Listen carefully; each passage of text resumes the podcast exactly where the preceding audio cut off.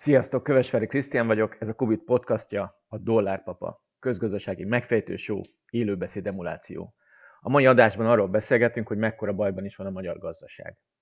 Mértékadó vélemények szerint, és ahogy nyilván saját bőrünkön is érezzük, hazánkban egy pénzügyi, gazdasági, megélhetési válság van kibontakozóban.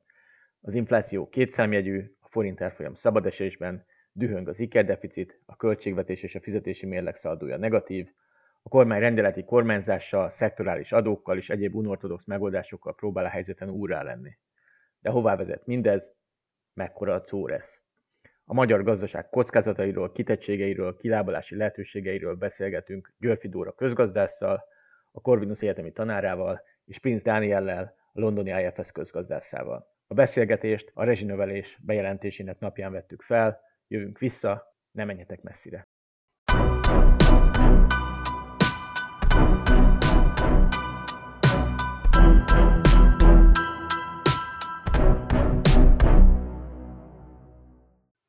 A kormányzati kommunikációnak fontos eleme, hogy látható igyekezettel próbálnak minden anomáliát és problémát a háborúra kenni. Ugye a háborús inflációról, a háborús költségvetési hiányról és háborús minden egyébről beszélnek. Valóban a háború tehet mindarról a gondról, bajról, amiben jelenleg épp a magyar gazdaság vergődik, vagy ennél azért valamivel árnyaltabb a helyzet. Dóra a Kubiton és a G héten közölt, és egyébként már ebben a podcastban is citált kétrészes elemzésében összehasonlította a régió felzárkózási teljesítményeit, és ebből mondjuk gyökeresen másképp bontakozott ki, mint a hivatalos kincstári propagandából, ami óriási sikertörténetként próbálja eladni az előző tíz-tizenkét esztendőt. Nagyon röviden bemutatnád, hogy mik azok a faktumok és mik azok a múltbeli eredmények, amiket mi fel tudunk mutatni a többi régiós országhoz képest? Szeretettel köszöntök mindenkit. A tavalyi elemzésemben azt mutattam be, és ez, ez még bőven a, a háború előtt volt, tehát azt mutattam be, hogy a magyar gazdaság elmúlt tíz éves, tehát a Covid-járvány előtti, illetve a pénzügyi világválság utáni növekedése, azt leginkább a beáramló Európai Uniós transzferek, illetve a forint leértékelése táplálta, és eközben pedig a, a termelékenység az E U átlaghoz viszonyítva csökkent, az E U átlaghoz, illetve a régiós átlaghoz képest is. Ez azt jelenti, hogy a magyar gazdaság bajai azok bőven a háború előtt kezdődtek, tehát igazából egy extenzív növekedési pályán ért el növekedési eredményeket a gazdaság. Ezt egyébként nem csak én mondom, tavaly februárban jelent meg a Közgazdasági Szemle cikkem, akkor utána idén májusban jelent meg a Magyar Nemzeti Bank száznegyvennégy pontos programja, és ők is ugyanezt mondják, tehát ők is azt mondják, hogy Magyarország az elmúlt tizenkét évben egy extenzív növekedési pályán volt. Az extenzív növekedési pálya az azt jelenti, hogy ahhoz, hogy a gazdaság növekedni tudjon, ahhoz többleterőforrásokat kell bevonni. Ezek a többleterőforrások lehetnek pénzügyi transzferek, illetve hogy egyre több ember terelnek a munkaerőpiacra. És amit most látunk, az ezeknek a többlet erőforrásoknak a kimerülése, tehát most már a foglalkoztatás egy nagyon magas szinten van, ahonnan már nagyon-nagyon nehéz tovább növelni, illetve hát látjuk, hogy az E U transzferek is megkérdőjeleződnek, hiszen az Európai Unió ellen folytatott szabadságharc keretében veszélybe kerültek azok a transzferek, amiket az elmúlt évtizedben megkaptunk, és éppen ezért a, a megoldás az a termelékenység növelése lenne, és ehhez a termelékenység növeléséhez kellene kutatásfejlesztés, illetve az oktatásfejlesztése, de azt láthatjuk, hogy erre továbbra sincs nagy hajlandóság. Ugye a termelékenységgel kapcsolatban egyébként egészen elképesztő statisztikákat, számokat, összehasonlításokat lehet látni. Ebben a közép-európai tizenegy országos, tizenegy E U országos kis csapatban mi a kétezer-tízes negyedik helyről leküzdöttük magunkat kétezer-huszonegyre a tizedik helyre, tehát tizenegyből a tizedik helyre, ami azt jelenti, jelesül rontottunk, tehát a korábbi bő tizenkét év alatt tizenhét százalékot növekedtünk termelékenységben, az utolsó tizenegy-tizenkét évben meg két egész öt százalékot csökkentünk, tehát miközben tizenhat évre leszállították az iskola kötelezettséget, és, és gyakorlatilag gyerekek is dolgoznak, miközben húsz százalékkal kevesebben vannak a felsőoktatásban, miközben a nyugdíjkorhatárt idén hatvanöt évre emelik, a várható élettartam alig magasabb ennél, tehát gyakorlatilag kimerültek a, a tartalékok foglalkoztatásban. Mi az, ami a termelékenységi oldalon minket megmenthet? Van-e bármi eszközünk arra, hogy ezt javítsuk, hogy, vagy a felzárkózást megtámogassuk? Ennek vannak hagyományos eszközei. Egy régi vita a közgazdaságtanban, ami azért a kilencvenes évekre eldőlt, az az, hogy a piac az hatékonyabb az erőforrások eloszlásában, mint az állam.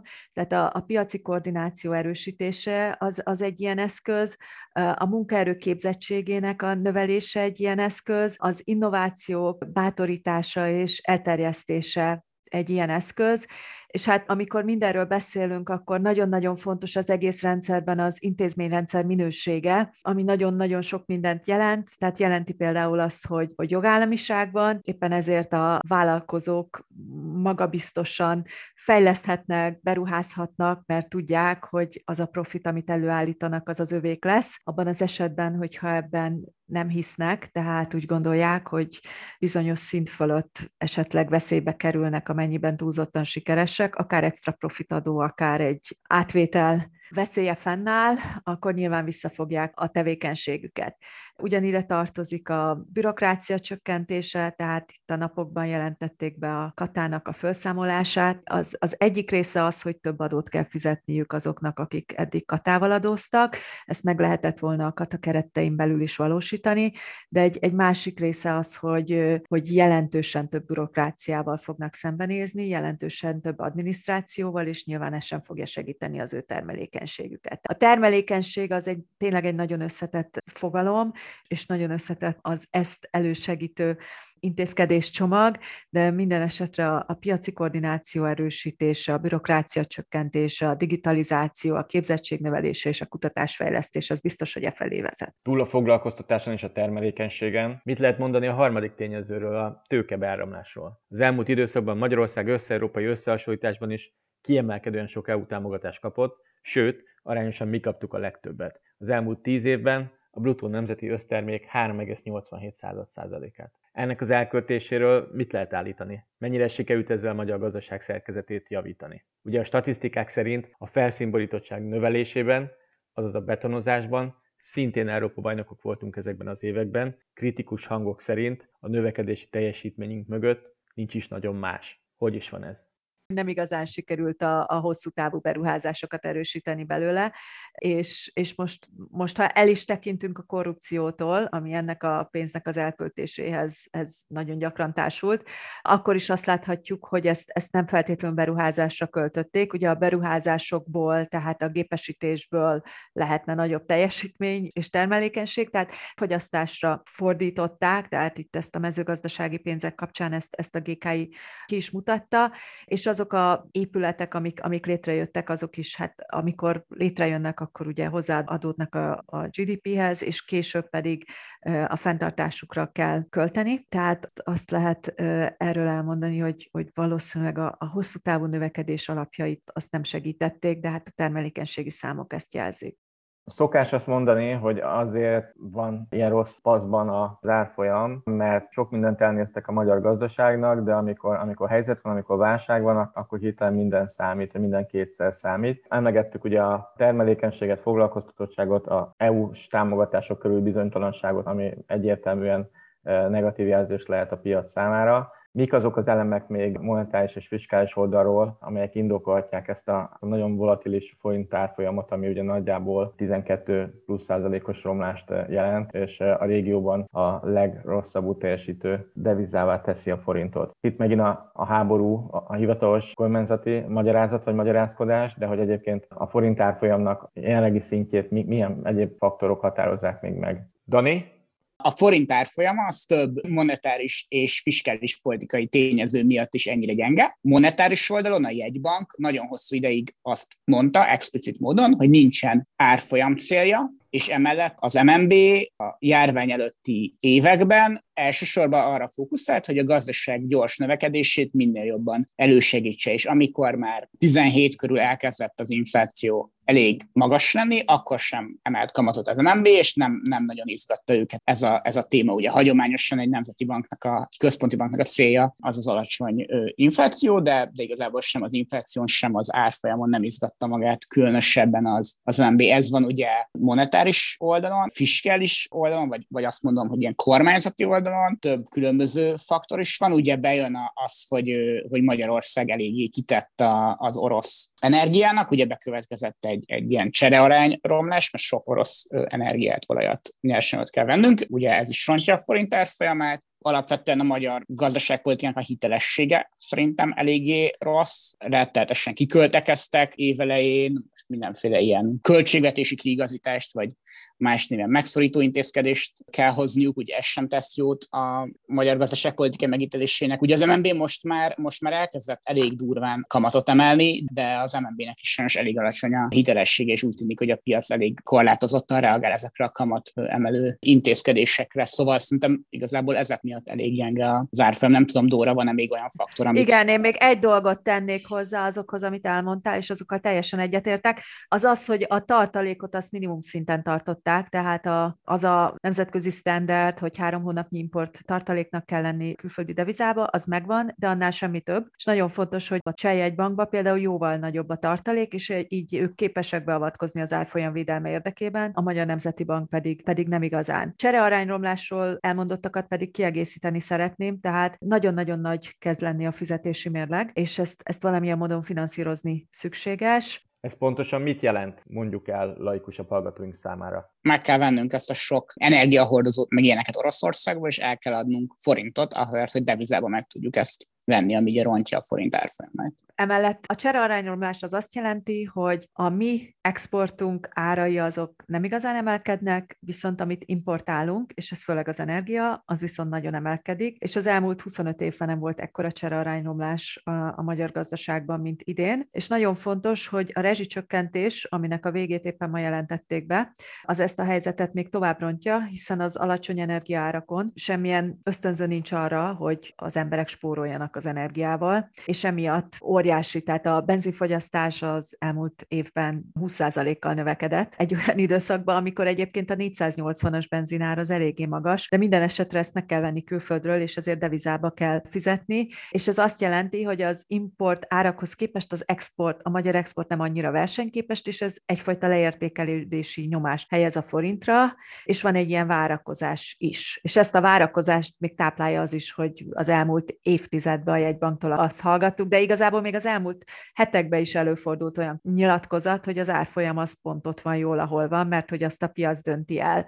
És ugye Surányi György a interjújában azt mesélte el, hogy, az egy, hogy a legfontosabb árat a piac dönti el, de a csirkefarhát árát pedig a, a kormányzat dönti el, tehát ez egy, ez egy sajátos felfogás, de minden esetre ezek együtt okozzák azt, hogy igazából az a várakozás, hogy folyamatosan romlik a forint, és még egy utolsó, amit hozzátennék, az az, hogy ekközben emelkednek a kamatok a fejlett országokban, Amerikában és Európában is nagy az infláció, tehát Amerikában már folyik a kamatemelés egy ideje, Európában is kamatemelés várható, és amikor a fejlett országokban kamatemelés van, akkor a legsérülékenyebb országokból egyszerűen kiáramlik a tőke, ez minden évtizedben így van, és általában ezt szokta elhozni a fejlődő vagy a feltörekvő piacokon a pénzügyi válságot. Egyébként az árfolyammal kapcsolatban azt mindenképpen szerintem érdemes itt megemlíteni, hogy már a háború kitörése előtt, sőt már a Covid válság kitörése előtti években nagyon-nagyon gyorsan gyengült a, a forint. Tehát mondjuk tíz-tizenkét évvel ezelőtt kétszázhatvan-kétszázhetven forint volt egy euró, és már a, már a háború előtt is háromszázhatvan forint volt. Tehát ennek igazából empirikus értelemben semmi köze nincsen a, a háborúhoz, inkább ez a, a kormány gazdaságpolitikájának volt egy valószínűleg tudatos része. Úgy képzelte a kormány, hogyha, hogyha értékelik a forintot, az elősegíti a magyar exportot, és, és hozzájárul a, a gazdaság fejlődéséhez. Erről egyébként írt is ugye Lehmann Kristóf, az em en bé egyik igazgatója, találkozom egy cikket, hogy ez, hogy ez egy, lényegében egy, egy tudatos gazdaságpolitikai döntés volt, ami lehet, hogy akkor jónak tűnt, most így visszanézve nem, nem tűnik annyira jól tettnek. Ezzel ugye foglalkoztunk a Kellene nekünk en er o című adásunkban, amikor is a Lehmann Kristófi virágbarnabási víziókra többek között Kónya István reagált, és ezt egy ilyen önsorsrontó, önbecsapós, önelszegényítő megközelítésnek nevezte. Tehát az, hogy folyamatos forint leértékeléssel, elsősorban technikai értelemben valami fajta felzárkózást produkálunk. De erről egyébként valamelyes megoszlanak a vélemények a közgazdászok között. Az, hogy egy fizetési mérleg válság idején a, a árfolyam kiigazítás az, az a legkevésbé fájdalmas módszere annak, hogy, hogy az egyensúlyt megteremtsék, az egy történet. Egy másik történet az az, hogy, hogy igazából minden problémára az árfolyam leértékelés a megoldás, és az árfolyam leértékelés igazából a termelékenység növekedését helyettesíti. Tehát arról szerintem olyan nagy vita nincs a közgazdászok között, hogy ez valószínűleg nem helyes. Az új kormány egyik erős állítása, illetve egyik erős miniszterének erős állítása, hogy húsz-harmincra akár Ausztriát is befoghatjuk, és bár magyarság teljesítményben és felzárkózási teljesítményben szeretünk különösen erősnek tűnni, ez még a megszokott állításokhoz képest is kifejezetten hajmeresztőnek hangzik. Szerencsére itt van velünk Dóra, aki majd elmondja nekünk, hogy mennyi esélyünk van arra, hogy kétezer-harmincra ilyen szép teljesítményt nyújtsunk, miközben egyébként Magyarország kétezer-huszonegyben az é u átlag hetvenhat százalékánál jár gé dé pé per kapitában, ami egyébként a kétezer-tízes hatvanhat százaléknál ugye azért lényegesen jobb eredmény, bár az is igaz, hogy ugyan Szlovákiát leelőztük ebben az időszakban, Észtország, Lettország, Lengyelország lehagyott bennünket, és Románia is vészesen a nyomunkban van. Azaz erősen a középmezőnyben szerepeltünk, ahogy Dóra már korábban is elmesélte nekünk. Tehát mi várható? Van-e a magyar növekedésnek még valami fajta rejtett tartaléka, és húsz-harmincban előre köszönnek-e nekünk majd az osztrákok? Ez a viccnek is rossz kategória, mégpedig azért, mert említetted, hogy hatvanhatról hetvenhat százalékra zárkoztunk fel tizenkét év alatt, és nagyon fontos, hogy ez az é u átlag, és nem az osztrák növekedési szint, ami, ami száz húsz százalék felett van. Tehát én nagyon boldog lennék, hogyha megközelítenénk az é u átlag száz százalékát, de erre sem tennék nagy téteket, az é u átlag száz húsz száz harminc százaléka pedig nagyon-nagyon messze van. És nagyon fontos, hogy kétezer-huszonkettőt írunk, háborús időszak van. Nyolc év alatt nagyon-nagyon valószínűtlen, hogy egy magas kamat környezetben, amikor tényleg hetvenöt százalék fölött van már a foglalkoztatás, és egyébként kérdéses, hogy megérkeznek-e azok az é u források, amik az elmúlt tizenkét évben megérkeztek, hogy most hirtelen megdupláznánk vagy tripláznánk a konvergencia ütemét. Tehát ez, ez egy politikai szlogennek értelmezhető. Ez egy nagyon régi szlogen, tehát ezt, ezt ismerjük. A rendszerváltás idején is, ezerkilencszázkilencven tájékán is ez volt, hogy akkor utolérjük Ausztriát. Ezt ezernyolcszázas években is szerettük volna utolérni Ausztriát. Nagyjából akkor egyébként ugyanott, tehát száz évvel később is ugyanott álltunk, mint ezernyolcszázhetvenben. Ezt Tomka Bélának a műveiből lehet tudni. Tehát a reális az az, hogyha az, amit az Magyar Nemzeti Bank elő szeretne, vagy reformjavaslatokat benyújtott az, a száznegyvennégy pontban, a reális az lenne, hogyha elkezdenénk átállni egy intenzív növekedési pályára, de még egyszer ennek olyan feltételei vannak, aminek a kormány eddig nagyon-nagyon keményen ellenállt, és ez az egyik az oktatás és a képzettségnek a növelése. Erre semmilyen, tehát amikor a tanárokat közellenségnek tekintik, akkor erre nem igazán látni erőfeszítést. A másik pedig az intézményrendszer javítása és a jogállamiság helyreállítása, és erre sem fogadnék nagy tétekben, úgyhogy ha valamit nem szeretek előrejelezni, mert a társadalomtudományok nagyon-nagyon gyengén teljesítenek az előrejelzésbe, de azt viszonylag jó eséllyel előre tudom jelezni, hogy nem fogjuk kétezer-harmincra utolérni Ausztriát. Azok, akik az önálló monetáris politikában és a forintban hisznek, a jegybankban dolgoznak, sokan ilyen közgazdászok, talán ők is egyetértenek azzal, hogy bár a gyenge forint az valamilyen szögből lehet aktuálisan egy sokkezelő, válságkezelő eszköz, de a volatilitás, tehát a változékonysága az árfolyamnak az mondjuk messze nem szerencsés és nem tervezhető, és ez önmagában is egy plusz kockázatot, egy plusz országkockázatot jelent. A Német-Magyar Ipari és Kereskedelmi Kamara tagjait kérdezték meg nemrégiben arról, hogy mik a legkockázatosabb vagy, vagy legkevésbé nyerő dolgok itt hazánkban, és az energiaárak, nyersanyagárak, szakemberhiány mellett az árfolyam kockázat az, az nagyon magasan szerepelt, tehát kifejezetten zavarja már egyébként az exportőröket is, hogy ennyire tervezhetetlen az, hogy, hogy igazából mennyi a forint árfolyam. Ebből a szögből nézve, Danit kérdezzük, a nagy államadósság, a gazdaságpolitikai unortodoxia, a források körüli bizonytalanság mentén, háborús veszélyhelyzetben, amiben ugye éppen vagyunk, hivatalosan is, alkotmányosan is, ez a volatilitás, ez mennyire nehezíti meg a, a gazdálkodás, és mennyire nehezíti meg a gazdasági szereplők életét, mennyire mennyire jogos az, hogy ez, ez önmagában is egy plusz kockázatként szerepel itt sokak fejében. Szerintem ez jogos, benne, hogy cégek meg befektetők beszélnek erről, tehát akkor ezek szerint nekik ez fontos. Ugye, ugye arról van szó, hogy mondjuk egy német vagy, vagy valamilyen más nyugati cég, ami euróban gazdálkodik, csinál valamilyen üzleti tevékenységet Magyarországon, de nem tudja előrejelezni, hogy egy hét múlva, egy hónap múlva, egy év múlva egyáltalán megközelítőleg mennyit fog érni egy, egy forint. Tehát így nem lehet ugye előre tervezni, nem lehet megalapozott döntéseket hozni, de hogy itt, itt már olyan, olyan mértékű rángatásokról, ilyen árfolyam kilengésekről beszélünk, mondjuk néhány hét alatt akár tíz-tizenöt százalékos kilengésekről, és az elmúlt tíz évben meg ugye egy ötven százalékos gyengülésről, ami, ami már tervezhetetlenné tesz sok ilyen gazdasági döntést. Persze sok ilyen cég egyébként ugye eleve euróban csinálja az összes elszámolást, és ez kevésbé gond, de alapvetően nagyon nagy az, az árfolyam kockázat Magyarországon, ez ugye rontja magát az, az üzleti környezetet. És itt eltér attól, mint az, hogy általában milyen szintű árfolyamot tart az em en bé optimálisnak. Egyetértek abban, hogy valószínűleg az em en bé gyengébb forintpárti közgazdászai sem szeretik azt, hogy az árfolyam össze-vissza kileng, csak úgy tűnik, hogy az em en bé nem nagyon tud ezzel ellen semmit tenni. Most már többször radikálisan emelték kamatokat, és nem igazán történik semmi az árfolyama, azért mert az em en bének nagyon alacsony a, a hitelessége. Jaksis György egy mindennapi interjúban játékpénz kategóriába sorolta a forintot, ő és mások is attól óvnak bennünket és a magyar gazdaságot, hogy esetleg egy ilyen párhuzamos devizarendszer alakul ki az országban, és az elszámolás meg minden egyéb átáll en er o-ra. Ilyesmit egyébként például a Balkánon itt-ott meg lehet figyelni. Ez mekkora veszély, vagy mit jelentene a gyakorlatban, és az milyen módon hatna a forint leértékelődésére a jövőben? Nagyon érdekes olvasni a híreket Argentinából. Tehát Argentinában úgy élik túl az emberek az immár ötven-hatvan százalékos inflációt, hogy minden pénzüket dollárra váltják, és nagyjából minden pénzüket dollárban tartják, az árakat is, amit lehet dollárban hirdetnek meg. Ezt lehet látni sok helyen, tehát Horvátországban, ha valaki elmegy nyaralni, akkor, akkor tudja, hogy euróban van kiírva az ár, és euróban fizet, tehát ez az a spontán eurozizációnak hívják ezt a folyamatot. Amikor megbízhatatlan a helyi valuta, akkor ez tényleg spontán bekövetkezik, és minél többen érzik úgy, hogy érdemesebb a megtakarításaikat euróban tartani, mint forintban, hiszen az euró folyamatosan erősödik a forinthoz képest, miközben a, a, a forint meg folyamatosan veszti el az értékét. Ez spontán lakossági döntés alapján megtörténik, és, és nem csak akkor a, a német munkáltató fogja megajánlani euróban a béreket. Egyébként ennek a magyar munkavállaló nagyon fog örülni, hiszen folyamatosan akkor érezheti, hogy az ő bére növekedik forintban kifejezve. Hirdetnek ingatlanokat euróban, ami nagyon fontos az elmúlt években. Nagyon sokan tartották a megtakarításaikat MÁV pluszban.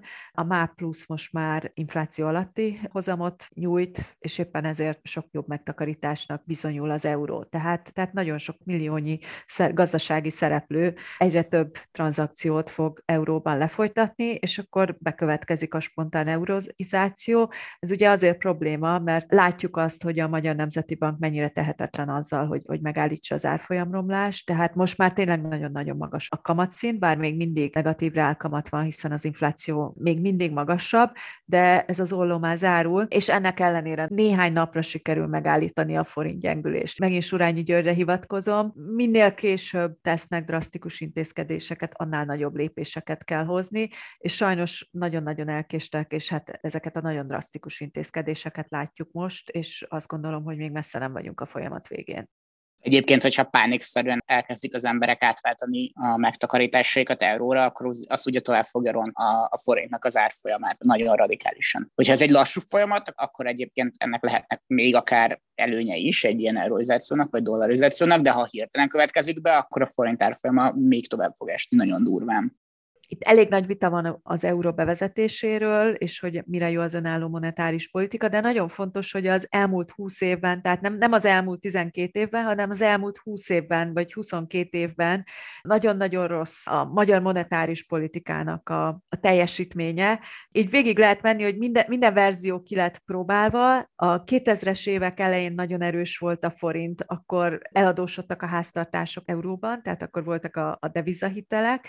Ar- arra számítottak, hogy tovább erősödik majd a, a forint, illetve bevezetik az eurót, akkor kétezer-nyolcban ugye kétszázhuszonnyolc forint volt tizennégy éve egy euró, akkor az exportőrök panaszkodtak, hogy ez, ez, ez nekik túl erős, és így a magyar gazdaság nem versenyképes, és akkor, akkor ráálltak erre a forintgyengítő politikára kétezer-tíz után, és ez nagyon-nagyon erőteljesen hozzájárult a közepes jövedelem csapdájához, amiről a beszélgetés elején szó volt.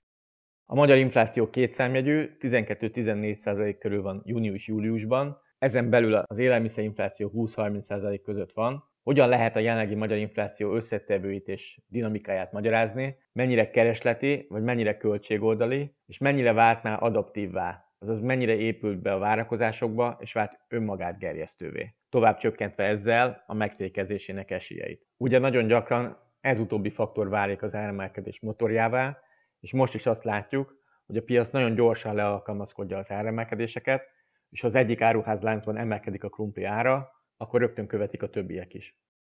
Ahogy a gazdaság elkezdett kilábalni valamennyire a Covidból, először azért kezdett el kialakulni infláció, mert a termelés még nem állt teljesen helyre, a különböző ilyen termelési láncok nem álltak teljesen helyre, és ezért sok jegybank úgy látta, hogy ez egy ilyen átmeneti infláció, és ezért nem is érdemes beavatkozni, mert ez egy kínálati oldali jelenség. Viszont most már látszik, hogy itt más dolgok is, is állnak az infláció mögött. Ugye az egyik ilyen az a nyersanyagáraknak, a, meg energiáraknak a nagyon gyors növekedése, tehát még mindig a, az úgymond a kínálati oldalon.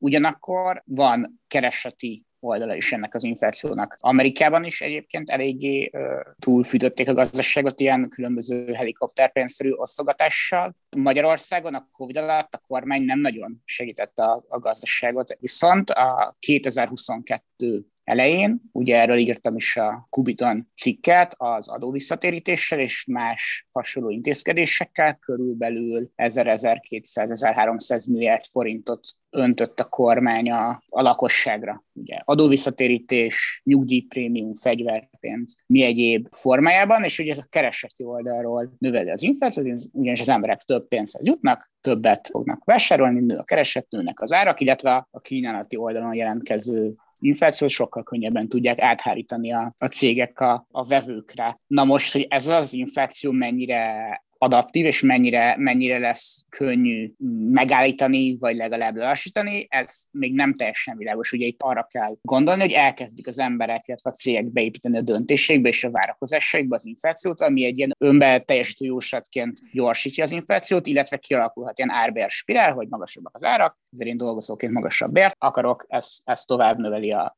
az árakat, stb. stb. Ugye erről beszélt is egyébként Nagy Márton gazdaságfejlesztési miniszter, hogy ezt kéne elkerülni, és ezek ne emeljen senki béreket. Szerintem nagyon nehéz lesz ezen a ponton ezt az inflációt lassítani. Ugye Magyarországon az is gond, hogy az em en bé-nek elég kicsi a, kicsi a hitelessége, másrészt meg, meg ahogy így gyors az infláció, ez így be, elkezd beépülni a, a rendszerbe a fogyasztók és a, és a cégek oldalán is. Viszont amit szerintem most itt kimondhatunk ezen a ponton, hogy nem arról van szó, hogy, a, hogy az ukrajnai háború okozná ezt az inflációt, és hogyha vége lenne a háborúnak, akkor megszűnne ez az infláció, ez pláne igaz azért, mert már jelentős volt az infláció a háború előtt is, sőt egyébként Magyarországon már a Covid előtt is voltak idei egyfajta gyorsuló inflációnak, amire az em en bé egyáltalán nem, nem kívánt válaszolni. Dóra, neked erről mik a meglátásaid? Az első az az, hogy itt elfojtott infláció van, a valós infláció, és ez az élelmiszereknél látszik, hogy nagyon-nagyon magas, és ez, ez magas is marad. A maginfláció az tizenhárom-tizennégy százalék, az nagyon, nagyon magas, és fontos, hogy tisztában legyünk vele, hogy Magyarországon ez egy elhúzódó infláció lesz. Jelenleg a magyar infláció a hivatalos adat alapján nem lókít. Az Európai Uniós tagállamok között a első hatban van, de nem lóg ki nagyon, viszont jövőre az első. A Kopintárkinak múlt héten jelent meg az előre, előrejelzése, ebben az előrejelzésben azt mutatják be, hogy kétezer-huszonháromban az eurozóna inflációja az visszamegy három egész öt százalékra, és a magyar infláció az még mindig kilenc egész öt százalék lesz, és ez azt jelenti, hogy nálunk egy elhúzódó inflációról van szó, mert hogy az ástoppokkal ezt most egy ideig próbálják visszafojtani. A, a benzin benzinárstop, a kamatstop, az élelmiszerárstop, a rezsicsökkentés, ezek nem fenntartható lépések. A különböző gazdasági szereplők ezeket próbálják kompenzálni, tehát az élelmiszerárak inflációjához hozzájárul az, hogy a kereskedők, az árstoppok jelentette veszteségeket más árak növelésével próbálják kompenzálni, és majd utána azok az árak is emelkedni fognak, amikor kivezetik az árstoppokat. És nagyon egyetértek Danival, ez nem a háború kérdése, hiszen árstoppok már tavaly ősz óta vannak, ennek nem a háborúhoz van köze, hanem hát valljuk be a választásokhoz, és amikor kivezetik ezeket, akkor, akkor lesz még egy szakasza a magyar inflációnak, és emiatt Európában a legmagasabbra várják jövőre. És még egy nagyon fontos, amit hozzá kell tenni, a infláció a költségvetési kiigazításhoz is, is nagyon hasznos. Az államnak rendkívül nagy áfa bevétele származik az árak növekedéséből, tehát amikor azt halljuk, hogy messze túl teljesítették az adóbevételek tervezetét, és ez segíti a költségvetési hiány elérésének célját, akkor, akkor az történik, hogy azt a rengeteg pénzt, amit a választások előtt kiszórtak, azt az infláción keresztül fogják visszaszedni. Tehát az infláció az a megszorító politikának egy része, és ez, ez jövőre is egyértelműen velünk marad. Ahogy Dóra elmondta, az infláció miatt itt egy kétezer milliárdos költségvetési többletről beszélnek, és ehhez képest egy kétezer milliárdos kiigazítást is megejtenek a, egy három százalékos idén, és egy három százalékos jövőre is, ami összemérhető egyébként a Bokros csomaggal, a kétezer-hatos kiigazítással, de valamiért ezt most nem nevezik megszorításnak. Mit gondolunk erről az intézkedéscsomagról, Dani? Tehát ezzel ezt a fiskális algoritmust, ami a magyar gazdaságra az elmúlt harminc-valahány évben sokszor volt jellemző, pártállástól függetlenül. Ugye a szocialistákat is gyakran vádolták hasonlóval, de tizenhét után gyakorlatilag ez az önfelett költekezés itt a Fidesznek is sajátja lett, tehát ezt, ezt most ez a kiigazítás ez mennyiben fogja megállítani, és egyáltalán értékeljük a kormányzatnak a válaszait. És a csomag szerkezetét.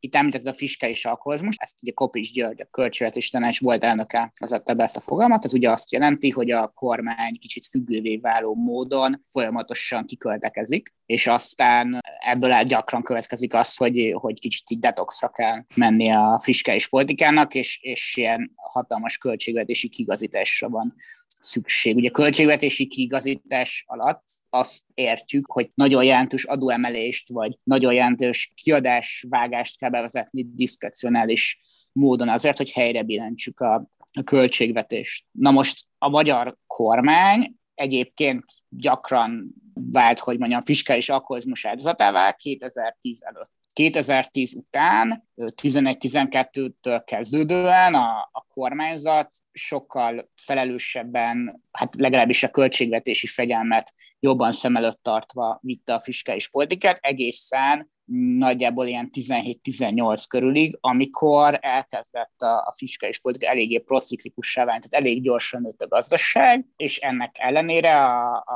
a kormány inkább öntötte ki a, a pénzület. Tehát ugye tizennyolc is választási év volt, de aztán igazából kétezer-huszonkettő elején ért el ez a fajta osztogató politika, vagy fiskális alkoholizmusa a tetőpontját egy ilyen elég nagy berugással, amikor ugye az adóvisszatérítés formájában hatszáz milliárd forintot, és más intézkedések formájában még körülbelül ugyanennyi pénzt öntött a, a kormány az, az emberekre, és igazából ez vezetett oda, hogy most nyáron el kell kezdeni a kormánynak, nevezhetjük ezt megszorításnak, nevezhetjük ezt költségvetési kiigazításnak, de bevételnövelő, diszkrecionális bevételnövelő, illetve kiadás csökkentő intézkedéseket tennie. Ugye a szerkezet ennek körülbelül úgy néz ki, hogy másfél százalék megtakarítás, beszélnek bürokráció csökkentésről, nem tudjuk, hogy mennyire sikeres, de mondjuk ilyen kormányzati beruházás, visszavágás, még ilyenekben is gondolkodnak, ami ugye inkább lehetséges, mert elég sokat költöttek nem túl produktív beruházásokra, és körülbelül másfél százalékig a bevételi oldalon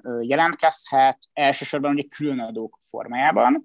Na most az egyik kérdés, amit feltettél, Krisztián, hogy mennyire jó ennek a kiigazításnak a szerkezete. Szerintem itt érdemes egyet visszalépni. Igazából itt az igazi gond az az, hogy miért van egyáltalán szükség erre a kiigazításra. És nem azért, mert háború van, hanem azért, mert az év elején a kormány nagyon felelőtlenül, nagyon drágán, és nagyon rossz szerkezetben sok pénzt osztott ki az embereknek. Ugye erről írtam is a Kubiton cikket, tehát itt lényegében egy olyan adóvisszatérítési programot vezetett be a kormány, ami meglehetősen regresszív volt, minél több adót fizettél be huszonegybe, tehát minél magasabb volt a kereseted, annál több pénzt kaptál vissza, miközben azok az emberek, akik akár elvesztették a munkájukat huszonegyben, semmilyen segítséget nem kaptak. Egyébként ugye huszonkettőben, amikor bevezette ezt a adóvisszatérítést a kormány, akkor valójában a gazdaság helyzete nem volt igazán rossz, tehát nem élénkíteni kellett volna ilyen makrogazdasági szempontból a gazdaságot, hogyha akár élénkítésről, akár az embereknek a segítéséről akarunk beszélni, akkor olyan húszban, huszonegyben lehetett volna értelme, amikor írtunk is erről Dórával és más közgazdászokkal együtt, amikor viszont meg semmiet nem tett a kormány. Szóval most ugye azért kell kiigazítani, mert az év elején nagyon sokat osztogatott a kormány. Na most, ha elfogadjuk, hogy, hogy emiatt muszáj kiigazítani, akkor lehet elkezdeni arról vitatkozni, hogy milyen ennek a kiigazításnak a szerkezete. Ugye ez abban különbözik a korábbi, mondjuk kétezer-hatos kiigazításhoz képest, hogy kétezer-hatban ez inkább egy esz-je, illetve áfa alapú kiigazítás volt, most viszont szektorális különadókat vezet be a kormány, különböző szektorokat adóztat kiemelten, azt mondja, hogy ideiglenes jelleggel, de a korábbi különadó bevezetési történetek alapján lehet, hogy ezek persze állandóvá válnak. Ugye ilyen az energia különadó, ilyen a légitársaságok különadója, a bankadó, a reklámadó, stb. stb. Na most összefoglaló állítást tenni ezekre a különadókra, hogy mondjam, közgazdasági szempontból nehéz. Egy összefoglaló állítás, amit mindenképpen mondhatunk szerintem, hogy azért nem ideálisak ezek a típusú hirtelen bevezetett különadók, mert rombolják az üzleti környezetnek a kiszámíthatóságát, tehát nem tudják a cégek, hogy milyen környezetben fognak adózni jövőre, mikor szabhat ki rájuk az állam egy ilyen, egy ilyen kötet. Ez egy összefoglalítás. Na most ezen túl külön érdemes ezeket vizsgálni, azt mondani, hogy mennyi bevételt hoznak, milyen arányban fizetik meg őket az érintett cégek versus a dolgozóik, versus a fogyasztók, milyen jövedelmi csoportokat érintenek, illetve hogyan hathatnak az egyes piacokra. Dóra, a különadókhoz esetleg? Különadók kapcsán csak annyit tennék hozzához, amit Dani elmondott, hogy teljesen szelektív módon választották ki azokat a szektorokat, amelyek ennek áldozatává válik, és nem is feltétlenül az extra profit a döntő. Hát tudjuk azt, hogy az építőiparban, bányászatban elég sok extra profit termelődik, azt nem vonják el, ugyanígy az autóipart is békén hagyják, és akkor elsősorban a szolgáltató szektorokra terhelik ezt rá. A kiigazítás kapcsán, amit szintén fontosnak tartok hangsúlyozni, az az, hogy kezdetben azt mondták, hogy akkor ez körülbelül hatvan százalékban kiadás oldali megszorítás lesz, és erről nagyon-nagyon keveset tudunk. A kiadások kapcsán így csorognak az információk, de minden nap valami újabb meglepetéssel szembesülünk, tehát éppen milyen beruházást húznak ki, de valahogy ez az ezerkétszáz milliárd, amit ott ígérnek, azt még nem, azt még nem látjuk teljesen, úgyhogy azt hiszem, hogy ebben még, még majd várhatunk meglepetéseket, és ez a nagyobb része a kiigazításnak, tehát a nyolcszáz milliárd a különadó, ezerkétszáz milliárd a a kiadás, és utóbbiról még, még szerintem nagyon keveset tudunk, hogy mi lesz pontosan. Az extra profit adó egy vadi új terminus technikusnak tűnik, az újságok címlapján van egy pár hete, hónapja, már elhangzott ezzel kapcsolatban több szkeptikus megjegyzés, de ti, mint okos képzett közgazdászok, mit gondoltok erről a fogalomról? Ez mennyire politikai lózung, illetve esetleg mennyire fogható meg közgazdaságilag?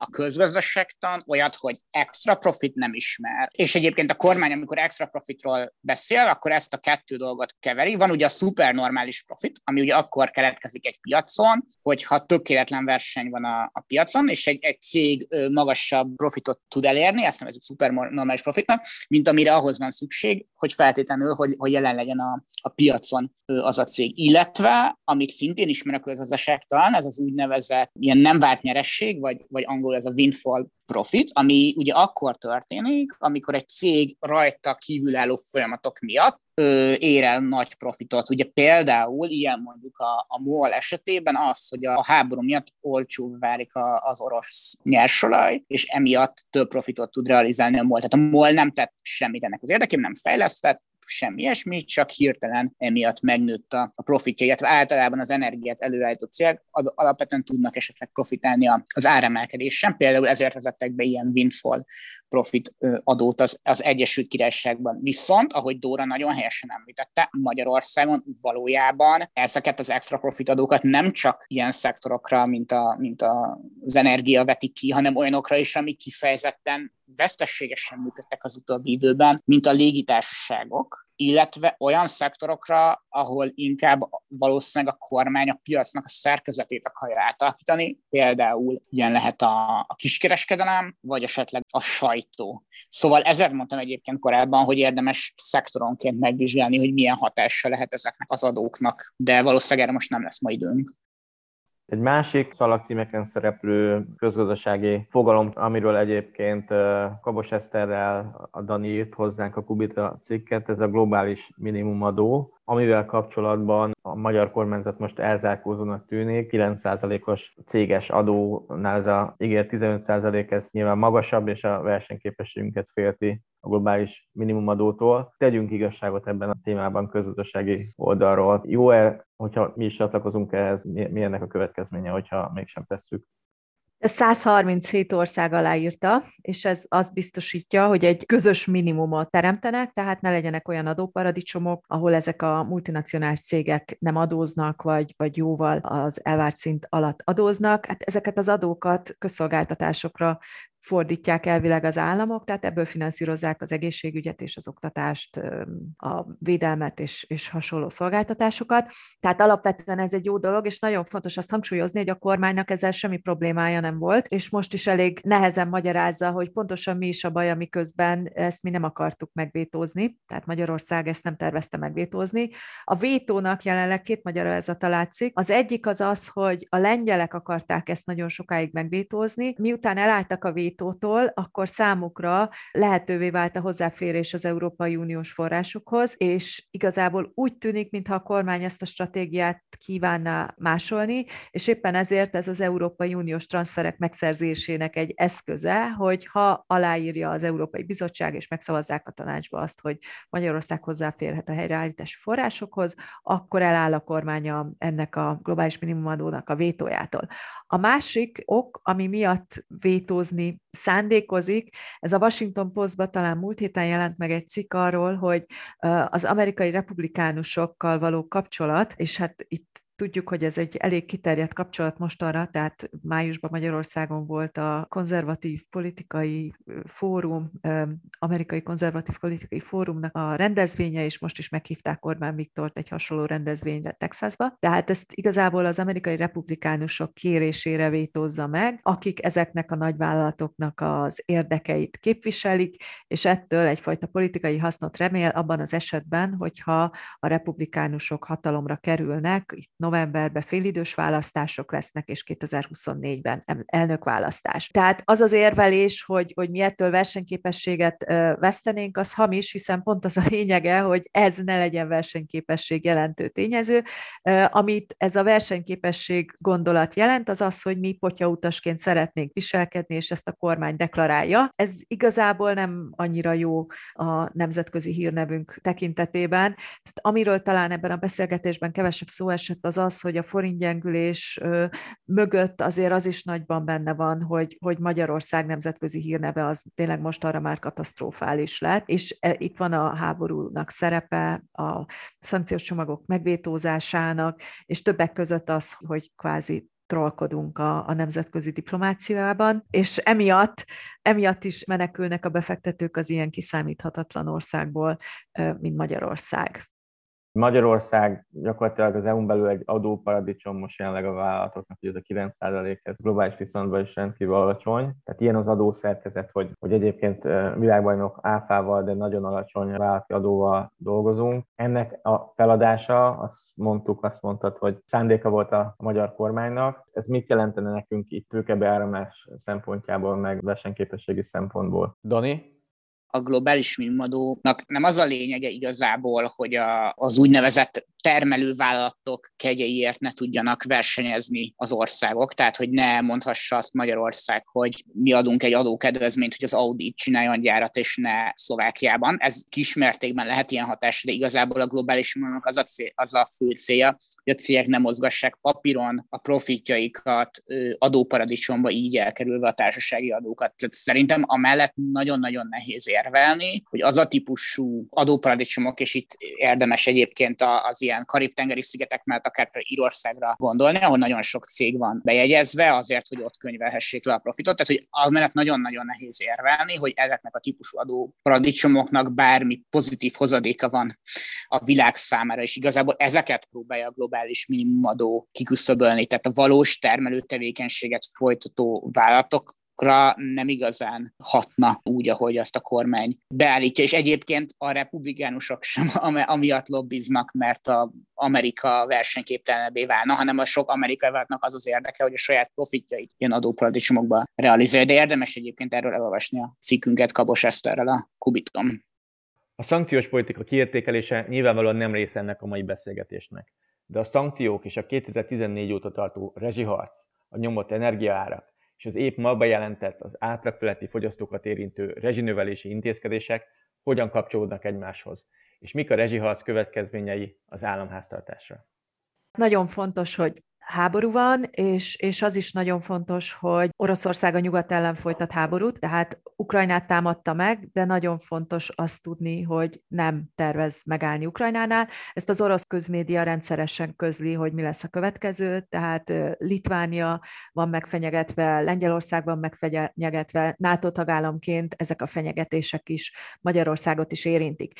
Emiatt a szankciók igazából szükségesek, és nagyon fontos, hogy nem feltétlenül azt szolgálják, hogy Putyin másnap leállítsa a háborút, mert hogy Putyin nem racionálisan dönt. Ha racionálisan döntene, akkor, akkor nem támadta volna meg Ukrajnát. A szankciók azt a célt szolgálják, hogy a háborús, tehát, tehát a hadseregének a felszerelését, finanszírozását és a működtetését megnehezítse. Szankciók működnek, és nem is feltétlenül az energiaszankciók működnek, hanem azok a technológiai exportszankciók működnek, amik miatt Oroszország nem jut fejlett technológiához, emiatt leállt az orosz autógyártás, óriási problémák vannak a légiközlekedésben, tehát a repülők karbantartását nem tudják elvégezni, és fejlett fegyverzetet sem tudnak előállítani.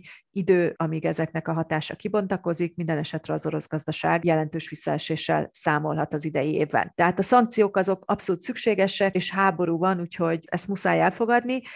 Ebből adódóan pedig Oroszország aszimmetrikus helyzetben van, mert az orosz gazdaság a világgazdaság két százaléka, a nyugati országok pedig több mint ötven százaléka, tehát a nyugati országok szankcionáló képessége az nagy, viszont az orosz ellen lépés az az, hogy például felfüggeszti a gázszállítást, és hát ennek a veszélyét látjuk, és ezt teszi fenntarthatatlanná a rezsicsökkentést. Ezt a kormány is belátta, mert éppen beszélgetésünk idején jelentette be, hogy a rezsicsökkentés az innentől kezdve már csupán az átlagfogyasztásra fog vonatkozni. A rezsicsökkentés Csökkentésről annyit kell tudni, hogy kétezer-tizenháromban rögzítették az energiaárakat, és egészen kétezer-húszig ebből igazából nyeresége volt a, a szolgáltató cégeknek, mert hogy a világpiaci árak lementek, és ezt a, ezt a fogyasztók nem kapták meg, és kétezer-húsz óta van az, hogy, hogy ebből hatalmas veszteség képződik, és a háború is hozzájárul ahhoz, hogy ezek a, ezek, ezek a veszteségek nőnek.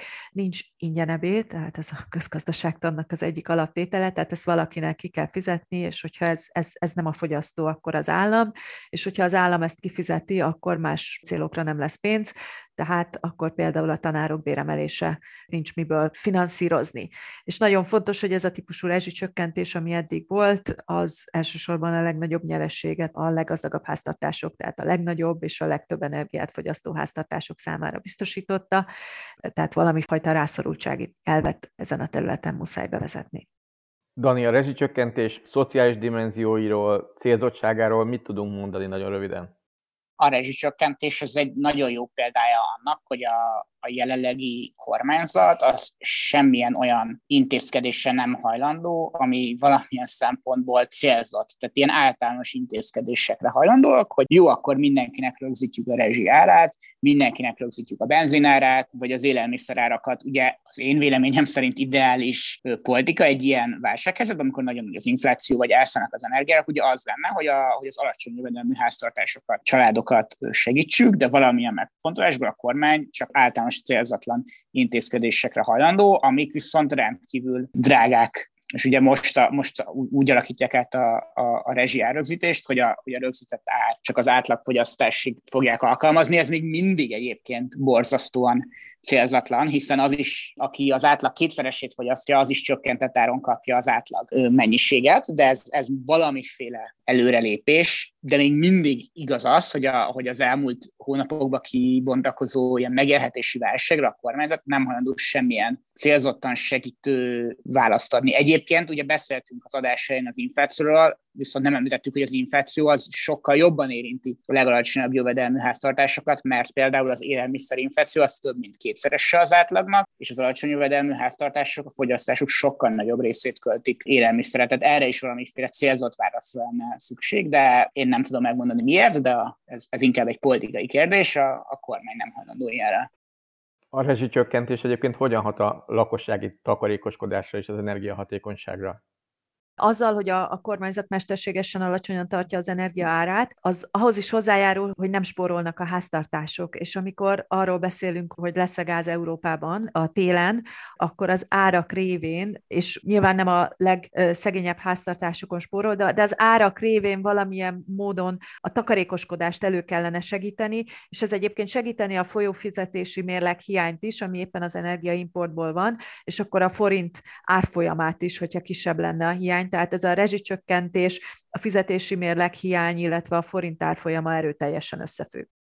Természetesen a rezsicsökkentés miatt nem éri meg például energiahatékonyságba fektetni, mert hiába spórolnál pénzt, mit tudom én, egy napelemmel, vagy, egy, vagy mit tudom én, egy vízerőmű építésével, hogyha igazából a rezsicsökkentett áron tudod megvenni az, az olcsóbb és nem túlságosan zöld energiát a rendszerből, tehát az ilyen típusú beruházások ellen is, is hat. Igazából, ami, amit még akartam mondani erről, ugye írtam többször is a Kubiton az élelmiszer, meg, a, meg az üzemanyag árrögzítés kapcsán, hogy az tök jó lenne, hogyha piaci árakat ugye arra használnánk, amire valók, ugye ezek ilyen jelzőmechanizmusok, amik például, hogyha drágul az energia, arra ösztönöznek, hogy spóroljál, és újraelosztásra, vagy az emberek segítésére, meg a, meg a társadalom politikát, illetve az újraelosztás politikát kéne használni, nem, a, nem az árrögzítést. Hihetetlen mértékben nőtt egyébként az energiafogyasztás és az üzemanyagfogyasztás Magyarországon, amikor pont arra lenne szükség, hogy ez, ez csökkenjen a világpiaci árak változás alapján. Viszont ez nem azt jelenti, hogy ördögtől való az, hogy a kormányzat megvédje a hirtelen áringadozásoktól az embereket. Tehát szerintem azt közgazdászként sem gondoljuk, hogy mindig a piaci árat egy az egyben rá kell ereszteni az emberekre. Szerintem legalábbis,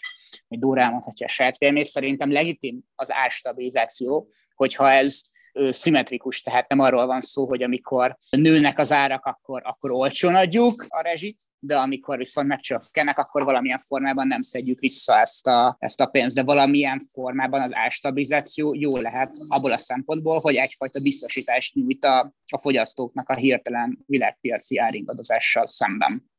A magyar gazdaság állapotáról több szögből sok mindent elmondhatok. Zárásként fussunk még egy kört az ország presztízséről, a trolldiplomáciáról, a mindenféle é u-s vétózásokról, meg általában arról a hitelességi deficitről, amit mind a kormányzat, mind a jegybank kapcsán kifelé és befelé is szokás emlegetni. Hogy látjátok, mennyit romlott, vagy mennyit javult esetleg az elmúlt években ez, és mi lehet ennek a következménye túl a forint árfolyam aktuális alakulásán? Biztos, hogy romlott Magyarországnak a, a presztízse, hogyha a szűken vett üzleti környezetre gondolunk, monetáris politikánk hitelessége, a gazdaságpolitikánknak a, az olyan típusú hitelességet, megbízhatóságára gondolunk, hogyha azt mondja a kormány, hogy jövőre X lesz az adó, akkor tényleg X lesz-e. Ugye ezek, ezek a dolgokkal az a gond, hogy nagyon-nagyon rombolják a, a befektetői bizalmat például. Tehát nem, most nem fogok én befektetni Magyarországon, hogyha nem tudom, hogy jövőre mennyi adót kell fizetnem, mennyire lesz a forintnak az árfolyama, bármikor bevezetnek egy különadót, bármikor elvehetik a cégemet, stb. stb. Tehát ezek a típusú folyamatok ugye rombolják a hitelességünket, kevesebb befektetéshez vezetnek, illetve nagyobb profitot várnak el a cégek azért, hogy befektessenek Magyarországon, cserébe ezért a plusz kockázatért, vagy mondjuk magasabb kamatot kell fizetni az em en bé-nek azért, Magyarországonra jöjjenek befektetők, vagy a forintot szinten tudja tartani, vagy le tudja nyomni az inflációt, és biztos, hogy egyébként diplomáciánk is és így működik. Nem biztos, hogy amikor a magyar kormány megígér valamit, hogy valamit nem fog megvétózni, vagy támogatni fog, akkor azt, azt elhisz, el fogják neki hinni a jövőben. Jeszenszky Gézának van egy könyve, az a címe, hogy az elveszett presztízs, és ebben az elveszett presztízsben azt mutatja be, hogy ezerkilencszáztól kezdve magyaroknak a nemzetközi presztízse nagyon leromlott, és külföldi brit újságírók egyre többet cikkeztek arról, hogy milyen elfogadhatatlan itthon a kisebbségek helyzete és az összes többi, és ez ezerkilencszázhúszban elvezetett Trianonhoz. Igazából nem lehet tudni, hogy, hogy ennek a trolldiplomáciának mi lesz a vége, mert hogy nem tudjuk, mi lesz a, a világpolitikában, és hogyan Alakul a, hogyan alakulnak az események. Minden esetre nagyon fontos tudni azt, hogy Magyarország abszolút beágyazott a nemzetközi rendszerben, tehát a világ egyik legnyitottabb országa, egy saját önálló valutával, ami a világ egyik legsebezhetőbb valutája, és a, a nemzetközi környezetben egy, egy kicsi vagy éppen csak közepes ország, tehát bármikor, amikor szükségünk van a többieknek a segítségére, vagy, vagy együttműködésére, akkor erre nem számíthatunk, és azt gondolom, hogy semmi sem illusztrálja ezt jobban, mint az, hogy egyedül a magyar kormánnyal nem született még megállapodás a helyreállítási alapról, és az, az továbbra is egy nagy kérdés, hogy megszületik-e ez a megállapodás, és ha nem születik meg a megállapodás, akkor, akkor azok a folyamatok, amiket lát, látunk most az elmúlt hetekben, azok még, még nagyon-nagyon sokat tudnak romlani, és neki lehet menni a falnak.